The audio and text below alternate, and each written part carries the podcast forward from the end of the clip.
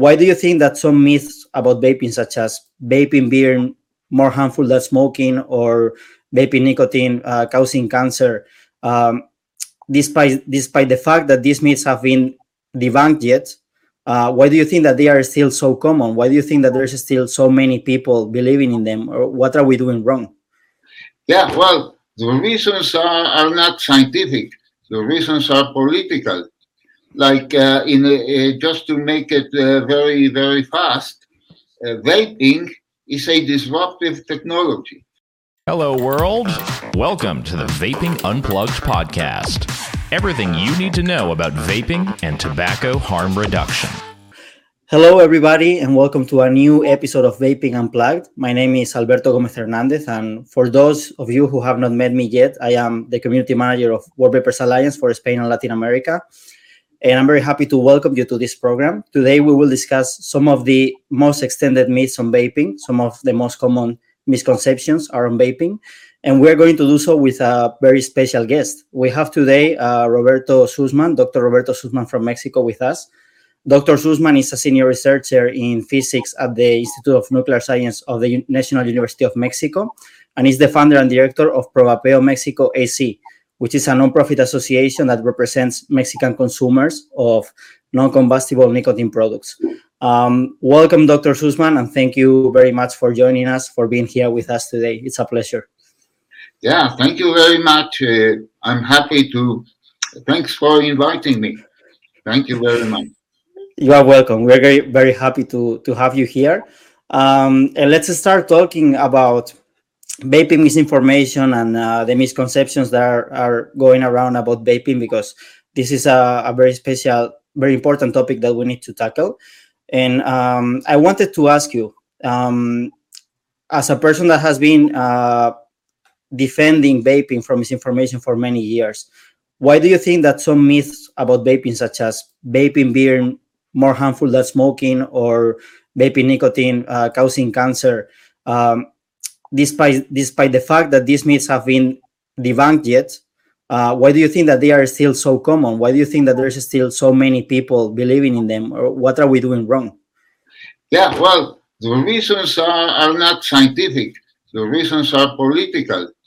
Like uh, in uh, just to make it uh, very very fast, uh, vaping is a disruptive technology. You have a global technocracy that has been fighting against uh, smoking uh, because smoking cigarettes is very harmful.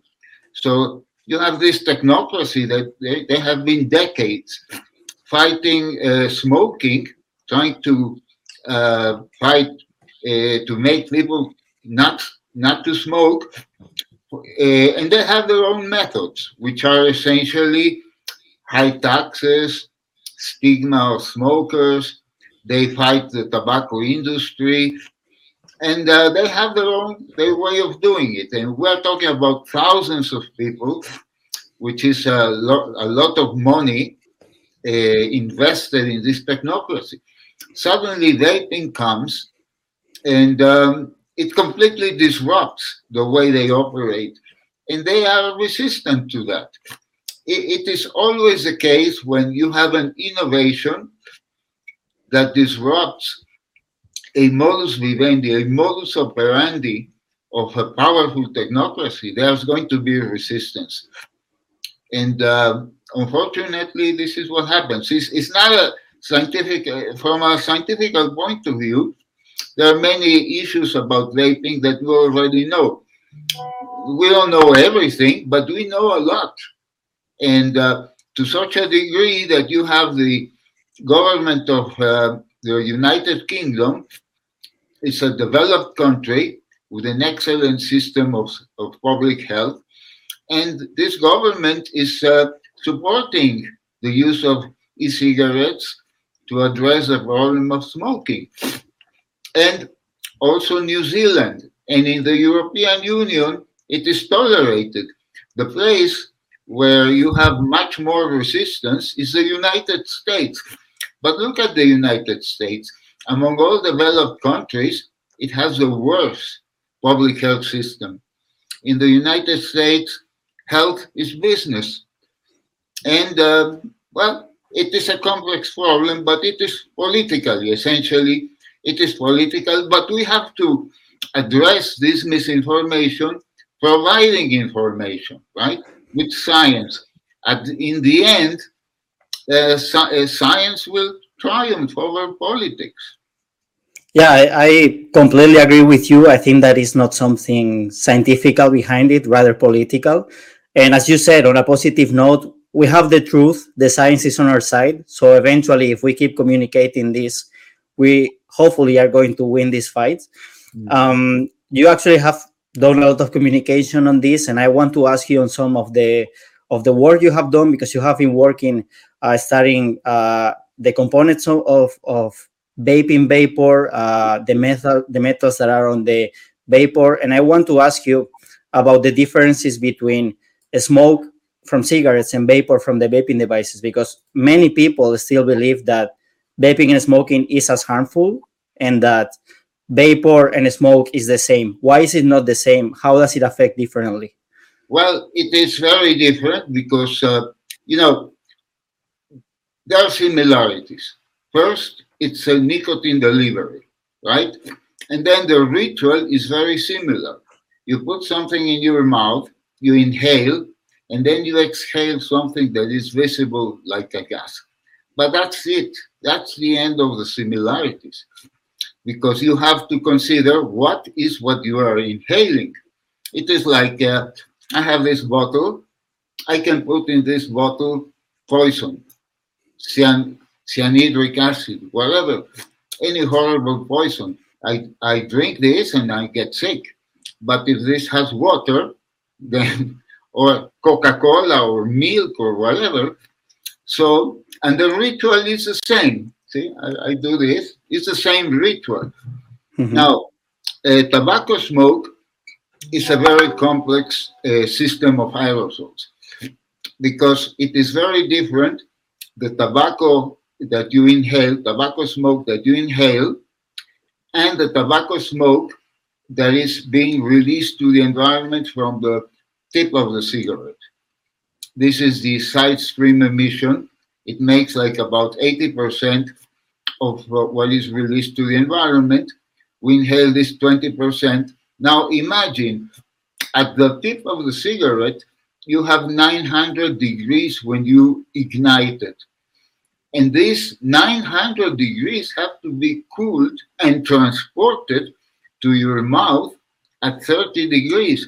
So the amount of physicochemical processes that do this transport and cooling is very complicated and it also it uses oxygen because combustion uses oxygen and oxygen is an extremely active reactive uh, co uh, compound so you generate a jungle of, of compounds you can generate up to 7000 detected compounds of which about 1,000, 1,500 are toxic, and 70 are carcinogenic.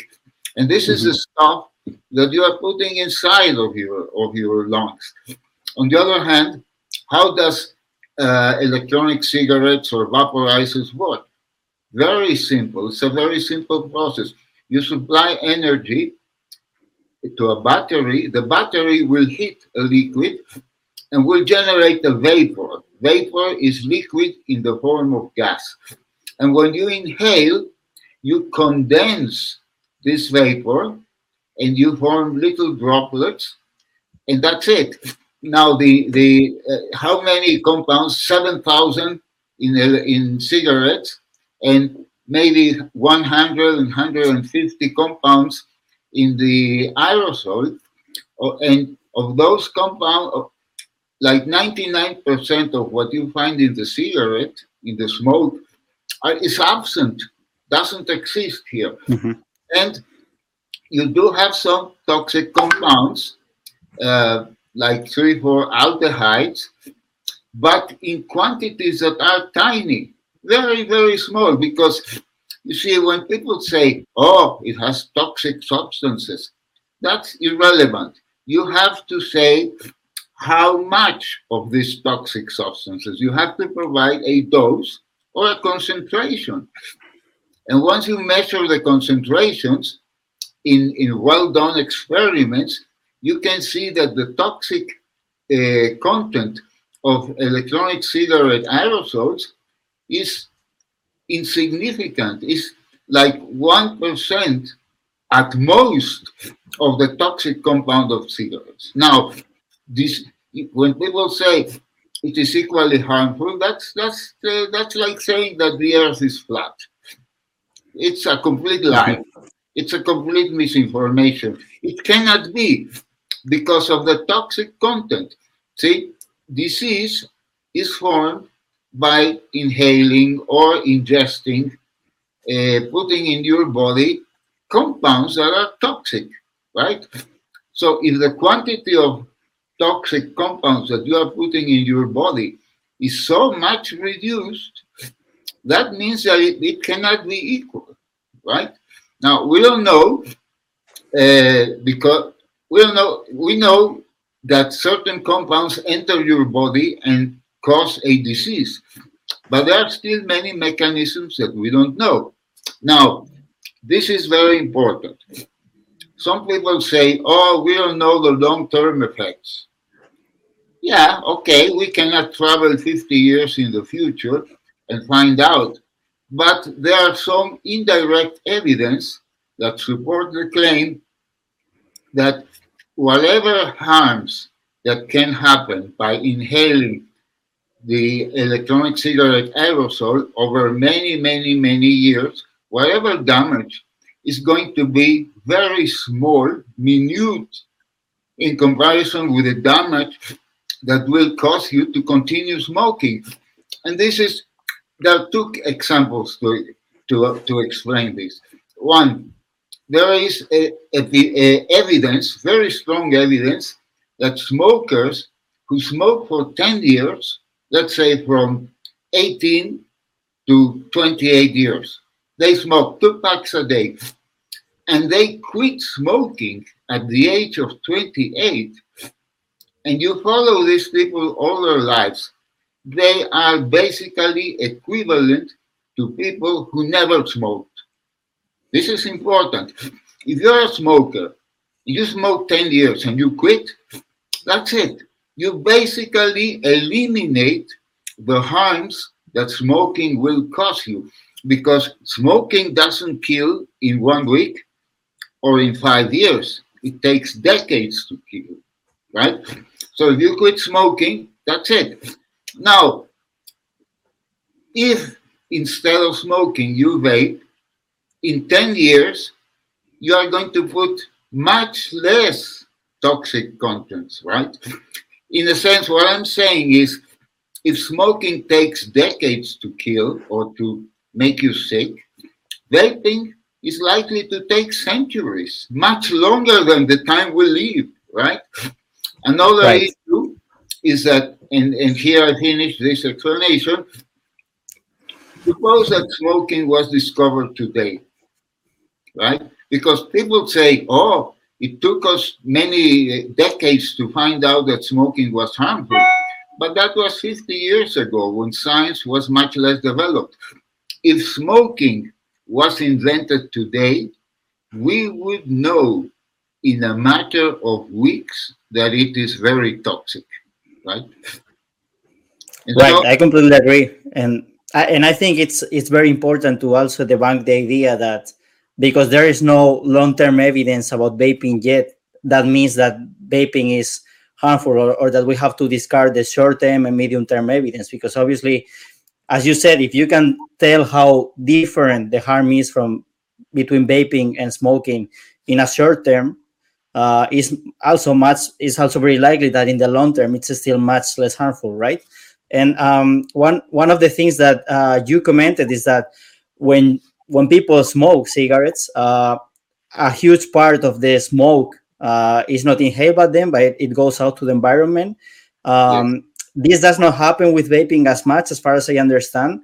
Does this does this Right. So does this rule out the possibility of like second-hand vaping or passive vaping? Because many governments, you know, they apply the same regulations to vaping and cigarettes for, for example, smoke-free areas or uh, vaping in restaurants or in public spaces. What do you think about this? Why is it not? Yeah, yes, uh, it, it's interesting that you mentioned secondhand uh, environmental emissions. Uh, first fact is that there is no side stream emission in vaping because there is no burning tip of anything. So the only thing that is released to the environment is what you exhale. That's all. Now, the body, human body, will retain about 90% of whatever is inhaled. This is already measured, right? So you already inhale an aerosol that is relatively benign, has no has very few, very little content of toxicity. And 90% of what you inhale stays there. So what you exhale is extremely diluted. But there is another issue, the chemistry of the of the uh, aerosol. Most of the compounds in electronic cigarette aerosol are volatile. What does it mean volatile? They easily evaporate, right? You, you have droplets, right, that are transported by a gas of the same composition, propylene glycol, glycerol, uh, some water, in, in, in a minute, very, very small by amount of, of uh, trace level byproducts, right? So you inhale this, 90% is retained, and what you exhale, it's material that rapidly evaporates, right? That's why you can vape in one room without everybody noticing it because it evaporates. So uh, bystanders are exposed to a very diluted with an extremely low amount of toxicity and then it disperses very fast. So the exposure time is very short. Compare this with smoking. You smoke, and uh, you know that uh, the, the components of uh, tobacco smoke are mostly non-volatile. They do not evaporate. That's why the smoke remains. So eh, a bystander is exposed to a much larger share of toxicity for a long time, right? Now, we are comparing a secondhand vapor, as you, you want to call it like this, with secondhand smoke. Now, we can compare it with other pollutants, like, for example, cooking aerosols, they also stay in the environment. And they have a larger toxical, uh, toxic content than, than, than e-cigarette aerosol. And then pollution. I'm writing a, I'm now writing a paper comparing how much you inhale by being in a polluted city like Mexico City, how much you inhale by being four hours outdoors in Mexico City comparing this with vaping 16 hours because it's 16 hours of wakefulness time, right? And the result is that if you are four hours in Mexico City, you're inhaling 200 times more metals than if you are vaping, right? Now you say, oh, Mexico City is very polluted. But even if you compare with areas with much less air pollution or even indoor pollution, vaping, you still inhale more toxic compounds in normal uh, environmental conditions because of a very simple reason. When you are inhaling, eh, you are exposed to vaping aerosols only while you inhale, or if you are outside, only the time it takes to evaporate. It takes mm-hmm. about 20 seconds for an exhalation, between 10 and 20 seconds to evaporate, right? So, and it is an intermittent uh, form of pollution, right? On the other hand, the normal pollution, whether it is indoors or outdoors, is all the time. It's a continuous exposure. See? So there is absolutely no justification to, to prohibit vaping in indoor spaces. However, uh, this is uh, it is an issue that if somebody comes and tells me, look, I know that your exhale vapor is not going to kill me, but it bothers me. You don't have the right to make me breathe what you are exhaling. And these people are right. It is a little bit like music. If I enter a mm-hmm. library with a ghetto blaster or with a Beethoven Fifth Symphony, people are going to tell me, hey, with what right you are putting so much music and noise in a library? And they are right, because sound is also intrusive the same way as exhalations. However, the fact that you do not want people to put loud music in a library doesn't mean that you have to forbid loud music in spaces where people voluntarily go to listen to this music. And the same thing is for vaping. See, spaces where you can vape, there have to be comfortable indoor spaces where you can vape. And somebody who doesn't like that will not go there. So what it is not acceptable is a blanket ban like smoking. In the case of smoking, there is justification. But in the case of vaping, there is no health justification. There is only a matter of uh, courtesy. It's a matter of not forcing people to have an involuntary exposure to your aerosol. That's it. Yeah, it's it's a matter of respect, absolutely, and and we have to differentiate very carefully about the respect argument and the health uh, issue. And actually, about what you just mentioned, I remember there is a, another academic study that was take, that was uh, done in Madrid, in which they compared the uh, particles inhaled in vaping aerosols and what is inhaled in the streets of Madrid. And of course, um, the aerosol is just completely irrelevant in comparison with uh, what you inhale in a normal day in the street of Madrid, which is a city that probably much less polluted than Mexico City, but still, it's it's the comparison doesn't make any sense. Um, doctor, uh, to before we finish the podcast, I, I wanted to ask you: You are from Mexico. What do you think is the most common misconception about vaping in your country? Well, Mexico is a basket case because, uh, well, it's complete. It's again, it's a political issue. But in the case of Mexico, we have the uh, health ministry completely.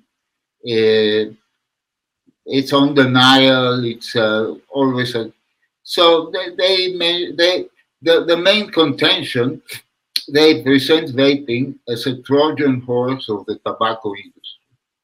In fact, in Mexico, uh, I, I, am uh, defined all the time. There's a libel saying that I am paid by the industry, but it is it is just a narrative. It is just uh, it is just defamation, and mm-hmm. unfortunately, in Latin America, um, Amer- uh, groups, anti-tobacco groups, which are really anti-vaping groups, like Campaign for Tobacco Free Kids, Bloomberg Philanthropies, they are very much, uh, they lobby very intensely our governments, and they give resources and they give grants and so on. So they have too much influence. And uh, see that that's but but it will change. That see what happens in Latin America is that vaping is banned is banned in many countries but the authorities are not, the law enforcement is very relaxed. So you do have a lot of black market and gray market and so on. And uh, basically, what happens is that top uh, the top officials of the health ministry they will get grants and they will get recognition from Bloomberg Philanthropies and the WHO and so on. But in practice, they they don't do anything. They are very incompetent. For example, in Mexico, smoking has remained stable for about 10 or 15 years, right? And vaping is booming. There is a big informal market that is increasing. And the main contention they say, they say, that it is lethal. Ah, and they use the EVALI crisis as mm. if it was happening Classic. now. Yeah, for them, the EVALI crisis didn't finish, which the EVALI crisis was related to THC, illegal THC diluted with uh, vitamin E. And it finished the first days of 20, three years ago. But for the Mexican government, it is still going on. Right? yeah, crazy. And they are contributing uh, to things like this to happen because let's just remember to everyone that when products are on the black market and, and they they don't uh, pass through safety regulation or quality controls, this no, is the stuff also, that can happen. This doesn't happen in the legal market. Yeah, they they uh, also there's a big fuss. Well, this is propagated from the United States, the so-called teen vaping epidemic. Right. Right. Yeah, there's a lot of teenagers that vape, but most of them are are, are exploring it. Very few of them remain frequent users, and those are mostly the ones that have already smoked or are bound to smoke. Now, in Mexico, Latin America, there is also a lot of uh, panic, moral panic about teenagers and so on. But paradoxically, the, the, the worst way that you can protect uh, teenagers and to keep vaping as an adult consum- consumer product is by regulating. If you do not regulate, then how can you control that? But absolutely. Anyway, we are dealing here with technocrats who really all, the only thing they want is to get recognition from the WHO and to get maybe a job in Bloomberg Philanthropies and so on. So they really don't care what's going on in the street, right?